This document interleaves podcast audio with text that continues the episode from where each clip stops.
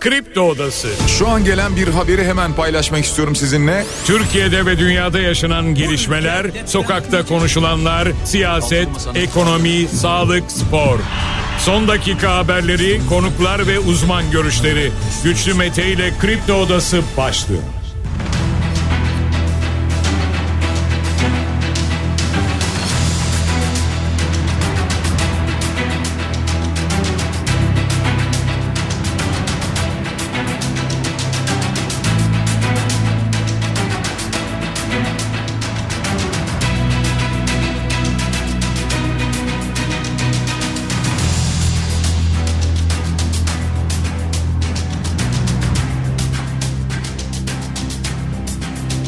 Hı. 29 Ocak pazartesi sabahından Kafa Radyo'dan Kripto Odası'ndan tüm Türkiye'ye yurt dışında bizi dinleyen dinleyicilerimize günaydın. Hepinize sağlıklı ve güzel bir gün dileyerek her sabah olduğu gibi programımıza başlıyoruz. Bugün de Kripto Odası'nda Saat 10'a dek sizlerle birlikte olacağız. Gündemdeki başlıkları değerlendireceğiz. Sizler de görüşlerinizle, fikirlerinizle programa katılmak isterseniz Twitter üzerinden güçlü mete yazarak bana ulaşabilirsiniz. WhatsApp hattımızın numarası 0532 172 52 32. Gündem bir hayli yoğun. Malum bir kilise saldırısı yaşandı.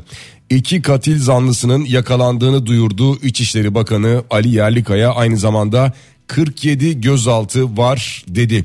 DAEŞ'le olduklarını değerlendiriyoruz diye bir açıklaması da oldu İçişleri Bakanı'nın. Erdoğan CHP eski genel başkanı koltuğuna geri dönmeyi istiyor diye bir açıklama yaptı. Kemal Kılıçdaroğlu sert bir cevap verdi. Koltuk derdi olanın Allah belasını versin dedi Kemal Kılıçdaroğlu. Tunç Soyer asıl meselemiz saray rejimini yenmektir diyor. Tunç Soyer acaba İzmir'de aday gösterilecek mi gösterilmeyecek mi? Dünden bu yana çokça konuşuluyor ve tartışılıyor üzerine. Devlet Bahçeli artık beceriksizlere kapıyı göstermeliyiz diye bir açıklama yaptı ve tabii ki muhalefeti eleştirdi. Saadet Partisi'nin İstanbul Büyükşehir Belediye Başkan adaylığına biliyorsunuz Birol Aydın getirilecek denilmişti ki nitekim öyle oldu. Saadet Partisi Birol Aydın'ı tanıttı. Ürdün'de Amerika Birleşik Devletleri güçlerine bir saldırı düzenlendi. 3 asker öldü. Şimdi Amerika'dan da tepki var. Dolayısıyla bölge biraz ısınıyor diyebiliriz.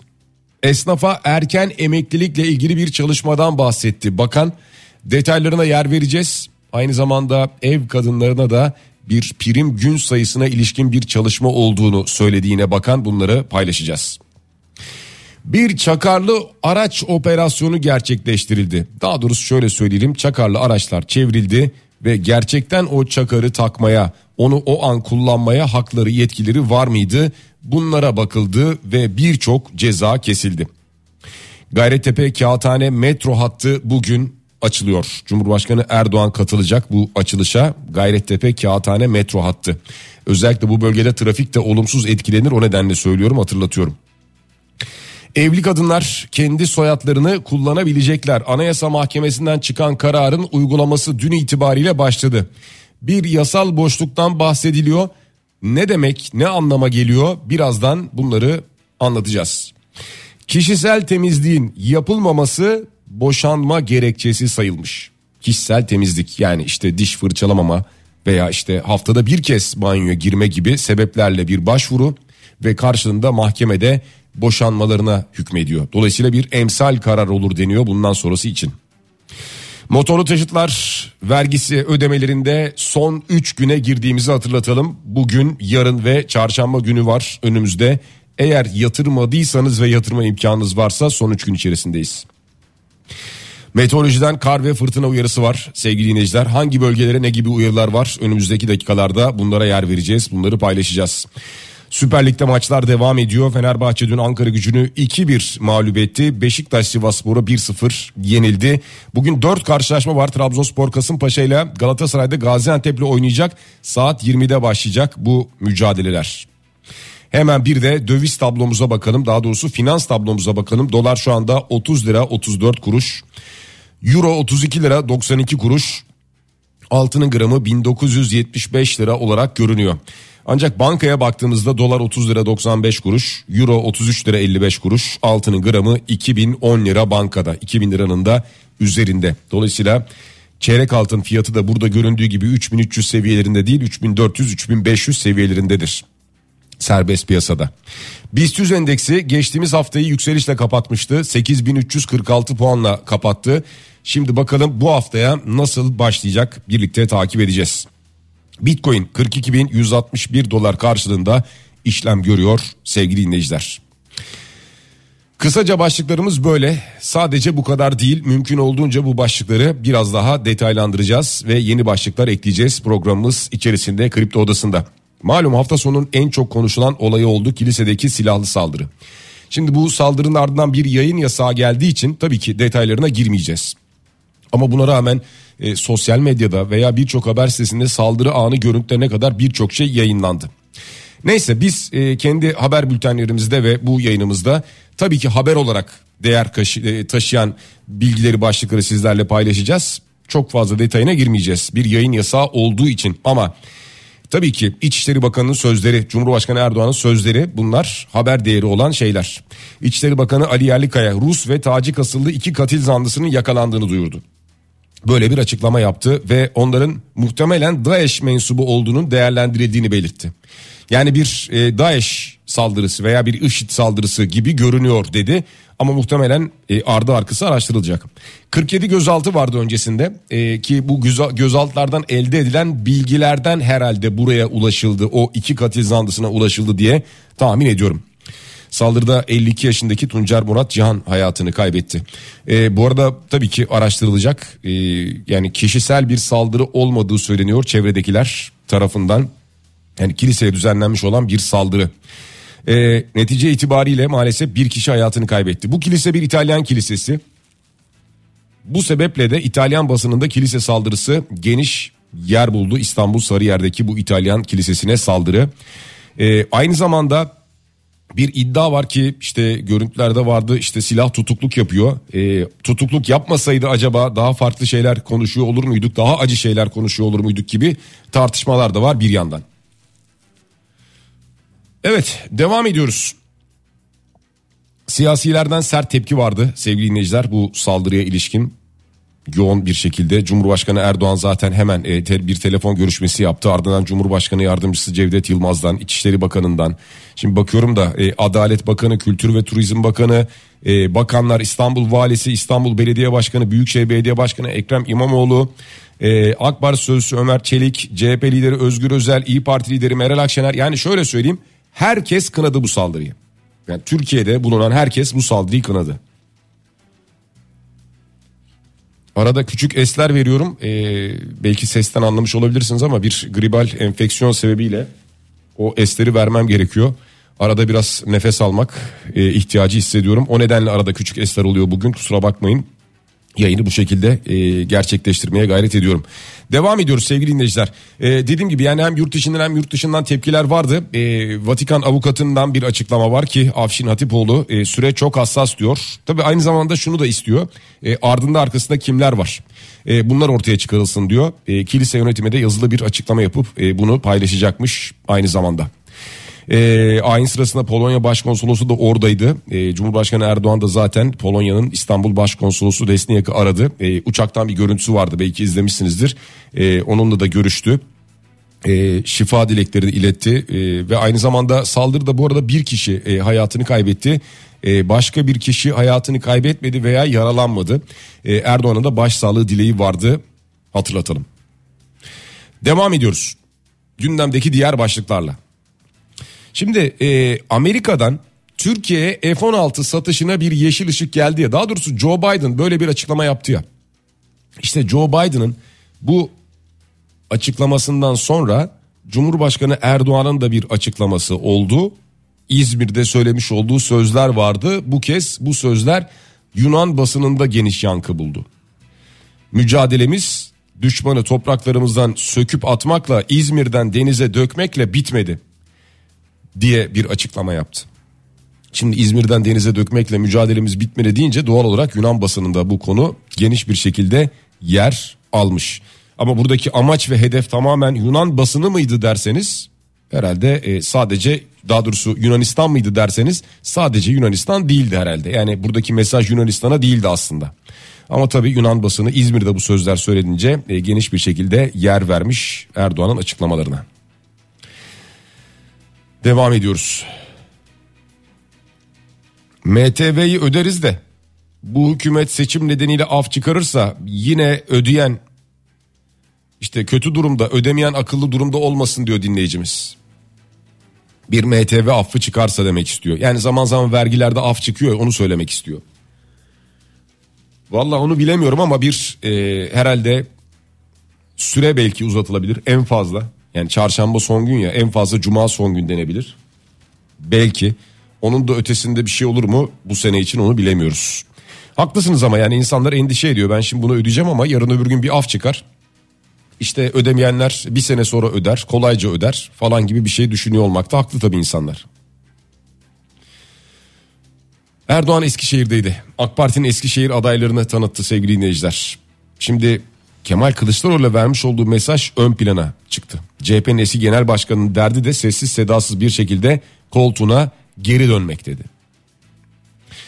Yani bu koltuğuna geri dönüş mesajını Cumhurbaşkanı Erdoğan verince Kemal Kılıçdaroğlu ile ilgili Kemal Kılıçdaroğlu'ndan sert bir paylaşım geldi sosyal medya hesabından. Koltuk derdi olanın Allah belasını versin dedi. Ve daha sonra Erdoğan'ın bir videosunu paylaştı. 1993 yılında henüz belediye başkanı değilken dönemin iktidarını eleştirmek için asgari ücret üzerinden yapmış olduğu çay simit hesabı. Dedi ki işte aynen şu anki durumdayız. Çay simit hesabı yap bakalım nerede oluyoruz mesajını verdi. Bu arada şimdi asgari ücretle ilgili bilmiyorum ama e, bir yandan emeklilerle ilgili bir çalışma daha olabileceği yönünde gelen duyumlar var. Ne kadar doğrudur bilinmez dediğim gibi ama seçim öncesinde emekliyle ilgili böyle bir hamle daha gelebilir deniyor. Özellikle son dönemde CHP'nin kullanmış olduğu Özgür Özel'in kullanmış olduğu bir argüman var. Diyor ki en düşük emekli maaşı asgari ücret kadar olmalı. Böyle bir iyileştirmeye gidilir mi? Böyle bir düzenlemeye gidilir mi? Tabii büyük maliyet bu. Ee, seçim öncesinde yapılır mı? Zaman zaman buna benzer olabilecekmiş gibi haberler de geliyor.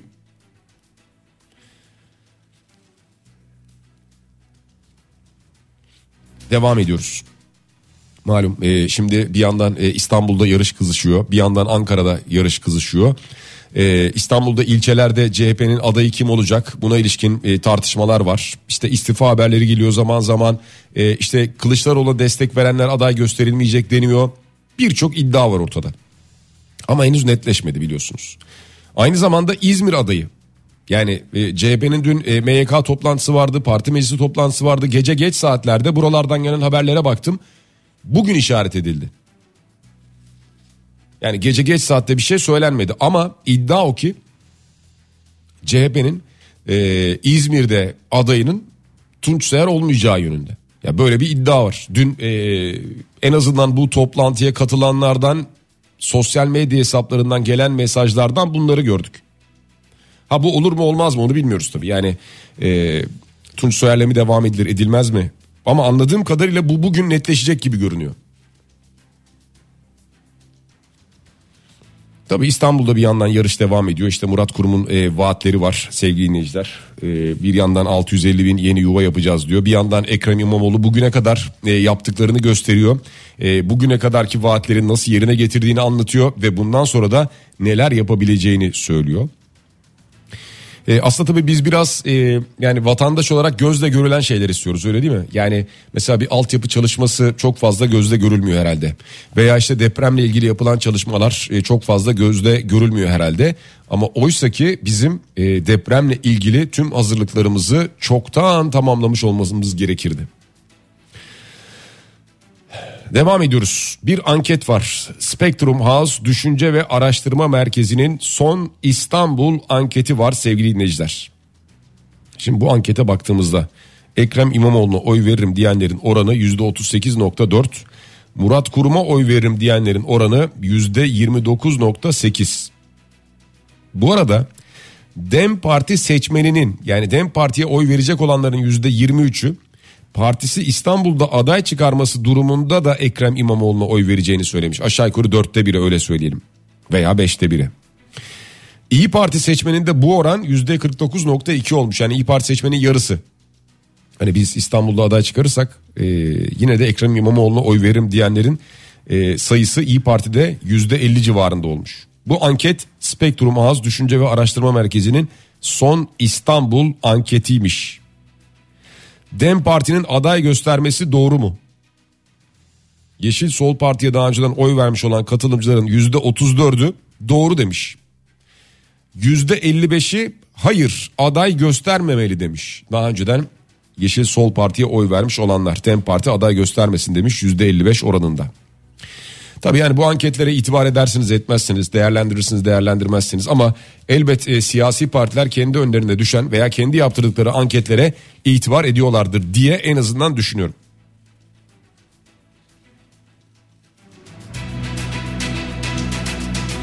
Mansur Yavaş Cumhurbaşkanı'nın onayladığı krediyi reddettiler diyor. Yani e, bugüne kadar aslına bakarsanız hiç duymadığımız bir e, serzeniş değil. İstanbul'da da duyduğumuz konular. Ankara'da özellikle Mansur Yavaş sıklıkla bunu e, dile getiriyordu zaten. Yani e, yönetim yani şöyle söyleyelim hükümet AK Parti hükümeti e, ama belediye AK Partili değilse veya MHP'li değilse o belediyeye destek vermeme durumundan bahsediyor. Netice itibariyle Mansur Yavaş bilmediğimizde bir konu değil ama tabii ki hizmet etmelerini engelliyor bu durum. Ee, Özgür Özel ile görüşmüş İsmail Saymaz. Detaylarını bunun e, Sözcü gazetesinde bulabilirsiniz sevgili dinleyiciler. Ama yani şöyle söyleyelim şu son dönemde işte tasfiye haberleri var ya CHP'den. İşte deniyor ki o Alevi diye tasfiye edildi, o Kürt diye tasfiye ediliyor, o Kılıçdaroğlu'na destek verdi diye tasfiye ediliyor. Şimdi bunları soruyor. Ee, buna karşılık Özgür Özel'in yapmış olduğu açıklamalar var. Yani netice itibariyle bir tasfiyenin söz konusu olmadığını söylüyor. Hatta diyor bana şöyle eleştiriler geliyor. Siyaset bu kadar objektifliği kaldırmaz. Kendine yakın isimleri koymalıydın bazı yerlere. Kılıçdaroğlu'na yakın ve kongrede yanında durmayanları görevlendiriyorsun diyorlar. Böyle eleştiriler alıyor. Battal Başkan da tam tersini iddia ediyordu. Battal İlgezdi ile ilgili biliyorsunuz Ataşehir'den bir istifa haberi geldi. Sonra Kemal Kılıçdaroğlu istifaları doğru bulmadığını söyledi vesaire gibi. CHP içerisinde bir karışıklık var şu anda. Yani e, net bir tutumu var mı CHP'nin? İstanbul'da mesela e, ilçe belediyelerinde veya İzmir'de veya Antalya'da bakıldığında şimdi bunları göremiyor vatandaş. Ha başka birileri mi gelecek o zaman? Veya gerçekten CHP'de istenmeyenler mi var? Zamanında Kemal Kılıçdaroğlu'na destek vermiş olan. Ha bir şey daha söyleyeyim ya bu da olabilir. Yani siyaseten bakarsanız kendinize destek vermeyen birileri vardır. Ee, e, aynı e, çapta insanlar varsa çevrenizde destek olanı tercih edersiniz yani. Bu da olabilir belki. Ama neticede bir tasfiye veya kayırma olmadığını söylüyor Özgür Özel. İsmail Saymaz'a bunları söylemiş sevgili dinleyiciler. Ee, ORC araştırma Ankara'da bir anket yapmış. Seçmenlere sormuşlar Ankara Büyükşehir Belediye Başkanlığı seçimi için hangi adaya oy vermeyi düşünürsünüz diye bir soru sorulmuş. 24-26 Ocak tarihlerinde 3800 katılımcıyla yapılmış. Mansur Yavaş'a %43.7 oy veririm demiş. Turgut Altınok %40.9'da kalmış. Yani arada anladığım kadarıyla 3 puanlık bir fark var şu anda. Ha Cengiz Soper Yıldırım var. Ee, İyi Parti'nin adayı. O da %5.2 olarak görünüyormuş. Yani hep konuşuluyor ya acaba İyi Parti aday çıkarmasa İyi Parti'nin e, aday çıkarmadığı noktada da seçmen gidip Mansur Yavaş'a destek verse o zaman oy oranı daha fazla olmaz mı? E buradan aşağı yukarı bunu anlıyoruz. Şimdi %5.2 Cengiz Topal Yıldırım'ı oy veririm dediyse eğer İyi Parti aday göstermeseydi bu 5.2'nin büyük bölümü herhalde Mansur Yavaş'a kayacaktı. Ya bir kısmı elbet e, Turgut Altınok'a gidecekti ama anlıyoruz ki büyük bölümü herhalde Mansur Yavaş'a gidecekti. Peki e, Tunç Soyer aday olacak mı olmayacak mı? Ya daha doğrusu aday adayı ama aday gösterilecek mi gösterilmeyecek mi? Bizim siyasetteki asıl meselemiz demokrasi karşıtı saray rejimini yenmektir diyor. Tunç Soyer böyle bir açıklama yapıyor. Şimdi muhakkak böyle de yani muhakkak her siyasetçi bunu söyler aşağı yukarı ee, işte kendisine rakip olan kimse onu yenmek hedefinde olduğunu söyler. Ee, ama aday gösterecek mi acaba CHP'de? Çünkü İzmir'le ilgili birçok e, tartışma var şu anda CHP içerisinde. Bugün belli olur deniyordu. Daha doğrusu dün gece geç saatlere kadar belki de sabaha kadar sürdü parti meclisi toplantısı bilemiyorum ama e, dünden gelen haberler e, işte Tunç Soyer olmasın başka bir isim olsun denildiği yönünde. Yani baskılar olduğu veya öyle söyleyeyim. Devlet Bahçeli. Herkes tersine giderken biz Mersin'i geliştirme arzusundayız dedi. Tabi tahmin edersiniz Devlet Bahçeli bu sözlerini Mersin'de söyledi. Mersin'de bir mitingi vardı. Artık beceriksizlere kapıyı göstermeliyiz. Yıkım belediyeciliğinin 63 gün süresi kaldı diye konuştu. Devlet Bahçeli o da böyle bir mesaj verdi. Dem Parti eş genel başkanı Tuncer Bakıran'dan bir açıklama var. Meral Akşener'in yargılanmasını istedi. Dem Parti eş genel başkanı. Ee, neden? Meral Akşener'in şu sözlerinden dolayı biz geçmişimizde siyasi cinayetlere tanık olduk ama mertçeydi sözlerini hatırlatarak yargılanması gerektiğini söylemiş böyle bir açıklama yapmış. Tabi bilmiyoruz yani bu konuda bir yargılama olur mu kendiliğinden yani reysen oluyor mu yoksa bir başvuru mu gerekiyor şikayet mi gerekiyor? Yani şikayet gerekiyorsa buna ilişkin DEM Parti bir şikayette bulunmuş mu bunları bilmiyoruz. Ama bu sözleri e, biz de eleştirmiştik yayında. Yani herhangi bir parti tarafı tutmadan. Yani geçmişimizde siyasi cinayetlere tanık olduk ama mertçeydi sözleri. Yani bir cinayet nasıl mertçe olabilir? Bu sözleri biz de eleştirmiştik burada. Ama bu hani yasal olarak bakıldığında bir e, sonuç getirir mi? Ee, bir karşılığı var mı hukuken? E, hukukçular çok daha iyi bilirler bunu. Saadet Partisi İstanbul Büyükşehir Belediyesi'ne aday gösterdi sevgili dinleyiciler. Daha önce konuşmuştuk Birol Aydın. Birol Aydın'a ilişkin e, haberler yapılmıştı. Ve ardından da zaten işte seçim kampanyası başlatıldı. Başka bir İstanbul mümkün sloganıyla Birol Aydın bu seçim kampanyasını yürütecek. 39 ilçe adayı da ilerleyen günlerde açıklanacakmış. Yani Saadet Partisi İstanbul'a kendi adaylarıyla giriyor. Hem büyükşehire hem ilçelere. Burada da Saadet Partisi muhtemelen oy kaybettirirse AK Parti'ye oy kaybettirir gibi görünüyor. Ama yüzde iki ama yüzde üç ama yüzde beş bilmiyorum. Kripto hesapları için kimlik ve fotoğraf kararı var sevgili dinleyiciler. KVKK tarafından kripto hizmet sağlayıcılarının kimlik ve fotoğraf bilgileri almasının kanunlara aykırı olmadığına karar vermiş. Biliyorsunuz daha doğrusu bilmeyenler vardır ama kripto e, hesabınız varsa veya böyle bir platforma üye oluyorsanız ama yerli ama yabancı e, bunlarda kimlik ve fotoğraf bilgileri alınıyor. İşte bunun kanunlara aykırı olmadığına karar vermiş KVKK. Ee, kurum bu çerçevede bilgilerin silinmesine yönelik bir kullanıcı talebini geri çevirmiş aynı zamanda. Yani dolayısıyla burada bu kimlik bilgileri ve fotoğraf vermeye devam diyor. KVKK'ya aykırı bir durumun yani kişisel verileri koruma kanunu aykırı bir durumun olmadığını söylüyor. Bir reklam aramız var sevgili dinleyiciler. Reklamlardan sonra kaldığımız yerden devam edeceğiz. Kripto Odası devam ediyor. Reklamların ardından yeniden sizlerle beraberiz sevgili dinleyiciler. Gündemdeki başlıkları değerlendirmeye devam ediyoruz. E, bu arada e, sesimden dolayı özür dilerim. Sizlerden gelen çok fazla geçmiş olsun mesajı var. Hepinize de e, ayrı ayrı çok teşekkür ederim. Devam ediyoruz biz yayınımıza. Şimdi e, esnafa erken emeklilik olabilir mi acaba? Çalışma ve Sosyal Güvenlik Bakanı Vedat Işıkhan daha önce bu konuda çünkü bir açıklama yapmıştı. O nedenle hatta diyor ki bu bir e, seçim vaadi zaten. Dolayısıyla bütçe disiplini doğrultusunda biz bu adımları atacağız diyor. Yani Bağkurların 9000 gün olan prim ödeme gün sayısı 7200'e düşürme konusunda çalışmaları olduğunu söylüyor bu seçim öncesi verilen bir sözdür mutlaka yerine getireceğiz diyor. Tabii yani e, seçim öncesi verilen her söz sürekli yerine getirilir mi getiriliyor mu onu bilmiyorum ama şu an hemen olur mu derseniz bilemiyoruz. Yani e, muhtemelen e, seçim öncesine yetiştirmeye çalışabilirler. Yani 31 Mart seçim öncesine yetiştirmeye çalışabilirler. Veya tabloya bakarlar ikinci yarıya yılın ikinci yarısına yetiştirebilirler. Bu arada e, ev kadınları için de ev kadınlarına yönelik üçte bir prim desteği kapsamında çalışmalarımızı başlattık diyor. Burada isteğe bağlı sigorta kapsamında bir sistem kuruyoruz diyor bakan ve Cumhurbaşkanımızın sözü oldu biz bunu yerine getireceğiz kesinlikle bir sapma olmayacak diyor. Yani ev kadınlarına prim desteği de verilecek esnafa erken emeklilikte gelecek 9000'den 7200'e düşüreceğiz. Çünkü zaten bunlar bizim seçim vaatlerimizdi. Yerine getireceğiz biz bunları diyor net bir ifadeyle.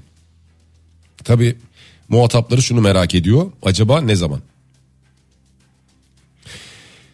İçişleri Bakanı Ali Yerlikaya'dan bir açıklama geldi sevgili dinleyiciler. O da çakar kullanan, çakarlı araçlara kesilen cezalarla ilgili. Yani özellikle İstanbul'da e, son aylarda o kadar çok arttı ki her taraf çakarlı araç. Şimdi e, 1-26 Ocak tarihleri arasında aşağı yukarı bir ay boyunca yapılan denetimlerde çakar lamba kullanan 807 sürücüye 5 milyon 196 bin lira ceza kesilmiş. Şöyle söyleyeyim yetmez ama evet. Yani 807 sürücü müdür bir ayda bulunabilen e, geri kalanların hepsinin çakar takma hakkı var mıymış? Bir de çakar takıldığı zaman muhakkak çakarlı olan araç oradan gider manasına geliyor mu? Yoksa bir göreve bir yere mi gitmesi gerekiyor o çakarı kullanabilmesi için? Ya öyle ya bunun için ya ambulansa da itfaiyede de e, poliste de aynı şey geçer değil mi zaten? Hani bir göreve gidiyorsa emniyet şeridini kullanıyor. Kaldı ki bunlar sivil araçlar. Şimdi e, toplamda 807 sürücüye ceza kesilmiş. E, dediğim gibi yetmez ama evet e, bence e, bu kontrollerin daha sıkı olması lazım. E, soğuk havalarda biraz daha zor oluyor farkındayım ama daha sıkı kontrollere ihtiyaç var. Emniyet şeritleri İstanbul'da dolu. Bu çakarlılarla dolu. Çakarların peşine takılan bir de çakarsızlar da var. Evet polis bu mücadeleyi umarız e, devam eder. Şu an yaptığı mücadelede olduğu gibi. Şimdi Gayrettepe Kağıthane metro hattı açılıyor. Yani İstanbul Havalimanı'nı e, kent merkeziyle diyelim buluşturan e, son metro durağı diyebiliriz. Gayrettepe Kağıthane metro açılışı. Metro hattı açılışı yapılacak ki bu açılış bugün gerçekleşecek sevgili dinleyiciler. Ee, özellikle programın başında da altını çizerek söyledim. Bugün gerçekleşecek diye söylüyorum. Çünkü e, Cumhurbaşkanı Erdoğan gelecek bu açılışa. Dolayısıyla bu bölgede İstanbul'da bugün trafik bir hayli yoğun olur bilginiz olsun. 6 Şubat'ta Kahramanmaraş'ta iki bloğu yıkılan ve 115 kişinin öldüğü Penta Park sitesiyle ilgili soruşturma tamamlanmış. Bakın 115 kişi ölmüş. Hazırlanan iddianamede ikisi tutuklu 3 kişi için 22 buçukar yıla kadar hapis istenmiş. Yani 115 kişi ölmüş 22,5 yıl hapis cezası istenmiş 3 kişi için. Ki bu da istenen daha soruşturma yeni tamamlanmış dosya yeni tamamlanmış anladığımız kadarıyla bir de bunun dava süreci olacak. Muhtemelen diyecekler ki asrın felaketi oldu biz de beklemiyorduk. Değil mi öyle savunuyorlar kendilerini çünkü. Anayasa Mahkemesi'nin kararının yürürlüğe girdiğini program başında söyledik. Evli kadınlar kendi soyadlarını kullanabilecekler. Yani evlenmeden önceki soyadını kullanabilecek. Anayasa Mahkemesi kararı dün yürürlüğe girdi. Dava açmadan, hiçbir dava yoluna gitmeden evlendirme memuruna sadece bekarlık soyadımı kullanmak istiyorum diyecek ve bu hakkı kullanabilecek. Tabi şimdi e, başka bir şeye bakılıyormuş onu da söyleyelim. Anayasa Mahkemesi'nin yasal boşluk doğmaması için tanıdığı 9 aylık süreçte yeni düzenleme yapmamış Türkiye Büyük Millet Meclisi. Yasal düzenleme için bu karar alındıktan sonra 9 aylık bir süreç vardı. O 9 aylık süreçte meclis buna ilişkin bir düzenleme yapmamış. Şimdi karar yürürlükte meclisin de yasal düzenleme yaparak boşluğu gidermesi bekleniyormuş. Meclis şimdi Anayasa Mahkemesi kararını tanımıyorum ben tersi yönde e, düzenlemeyi onaylıyorum der mi acaba? Veya meclisler nasıl bir karar gelecek? 9 aydır niye bu çalışma yapılmamış? Yine e, evliliklerle ilgili veya boşanmayla ilgili bir haber var. Bir yargı kararı var. Mahkemeden emsal olacak olan bir boşanma davasından bahsediliyor dünden beri. Haftada sadece bir kez dişlerinin fırçalanması, kişisel temizliğe dikkat etmemesi, uzun süre banyo yapmaması gibi şikayetlerle başvuru vardı. Davalı kocayı tam kusurlu bulmuş mahkeme heyeti çiftin boşanmasına 500 bin lirada tazminat ödenmesine karar vermiş. Yargıtay da bu kararı onamış. Yani kişisel hijyen temizlik aslında veya işte bunun tam tersi aslında bir boşanma gerekçesi olabiliyor. Ki emsal olacak bir karar alınmış. Tabi bunun herhalde ispatı vesaire falan filan gerekecektir öyle tahmin ediyorum. 2023'te kapanan lokanta sayısı 2000'i aşmış. 2136'ya ulaşmış Türkiye Odalar ve Borsalar Birliği'nin verilerine göre. 2023'te 2136 lokanta kapat, kapanmış. Zaten görüyoruz farkındayız. Yani e, bakıyoruz bazı yerlerde bulunan lokantalar eski bildiğimiz lokantalar çok eskilerden kalma işte 50 yıllık 60 yıllık 80 yıllık 100 yıllık lokantaların işletmelerin kapandığını görüyoruz. Yerlerine yenileri açılıyor işte fast foodlar vesaireler falan bir süre sonra onların da kapandığını görüyoruz. Neden kapanıyorlar? İş yapamıyorlar değil mi bulundukları bölgelerde iş yapamıyorlar. E, çünkü gelirleri giderlerin üstüne çıkamıyor kar elde edemiyorlar. Pandemi döneminde de zaten biliyorsunuz birçok işletme ki lokanta bunlar içerisinde vardı kapanmıştı. Halen daha ayakta durmaya çalışıyorlar. İzmir'de bir parfüm fabrikasında yangın çıkmıştı hatırlayacak olursanız yaklaşık iki hafta oluyor yalnız öyle söyleyelim. Ee, iki işçi hayatını kaybetmişti. Şimdi yaralı olan Abdullah Genç de hayatını kaybetmiş. Dolayısıyla hayatını kaybedenlerin sayısı 3'e yükselmiş. Allah'tan rahmet diliyoruz. Devam ediyoruz. Motorlu taşıt vergileri. E, programın başında başlıklar arasında söylemiştim. Dinleyicilerimizden gelen mesajlar vardı. Son 3 gün yani 31 Ocak dahil diyelim. 31 Ocak'a kadar yapılması gerekiyor MTV ödemelerinin. İlk taksit. Hani e, takip ediyorsanız ödemek istiyorsanız ödeme gücünüz varsa bilginiz olsun sonradan cezalı ödemeyin diye. Devam ediyoruz. İstanbul'da bir e, kar yağışı vardı dün akşam saatlerinde, gece saatlerinde veya öyle söyleyelim. Bazı bölgeleri olumsuz etkiledi. E, genel itibariyle yani kentte büyük bir aksaklığa sebep olmadı. Ama işte Haliç rampası vesaire gibi bazı yerlerde olumsuzluklara sebep oldu tabii ki. E, bir de hava soğuk bir yandan. E, İstanbul'un yüksek kesimlerinde diyelim bir beyaz örtü oluşmuştu öyle söyleyelim. E, Salı gününe kadar da bu kar yağışının kısmen devam etmesi bekleniyormuş meteorolojiden gelen bilgilere göre. Bu arada tabii İstanbul değil sadece İç Anadolu, Doğu Anadolu'nun orta ve güney kesimleri, Güney Doğu Anadolu bölgeleri de kar yağışlı olacak diyor meteoroloji. Ve İstanbul'un kuzey ve yüksek kesimleri Kırklareli ve Tekirdağ doğusu Kocaeli'de kuvvetli olması bekleniyor deniyor yağışların. Ee, ayrıca Marmara ve kıyı Ege'de de fırtına bekleniyormuş ki fırtına ile ilgili de uyarısı var meteorolojinin bir yandan sevgili dinleyiciler. Evet yavaş yavaş programın sonuna geliyoruz. Ee, bugün Süper Lig'de 4 karşılaşma var söylemiştim. 23. hafta maçları İstanbul Spor, Samsun Spor, Kayseri Spor, Antalya Spor, Trabzonspor, Kasımpaşa ve saat 20'de Galatasaray Gaziantep maçları oynanacak. 23. hafta maçları da bu şekilde tamamlanmış olacak. Euroleague'de maçlar yarın itibariyle başlıyor. Cenkere Teknik Basar'a teşekkür ediyoruz. Biraz sonra Bediye Ceylan güzelce sizlerle birlikte olacak sevgili dinleyiciler. Ee, bu arada Ferdi Özbey'in ölüm yıl dönümüydü dün 28 Ocak tarihinde 2013 yılında hayatını kaybetmişti Ferdi Özbey. Allah'tan rahmet diliyoruz ee, bir kez daha yakınlarına sevenlerine sabır dileklerimizi iletiyoruz.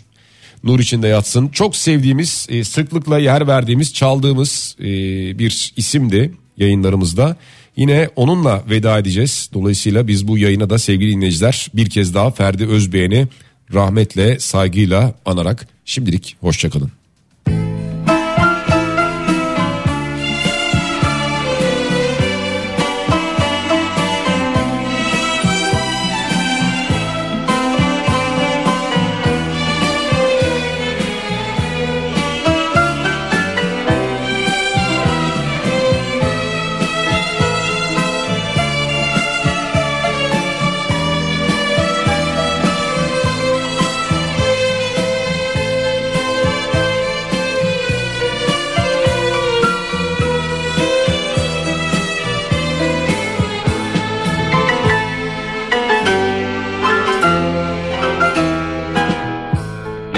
Söylesen ne beklesen?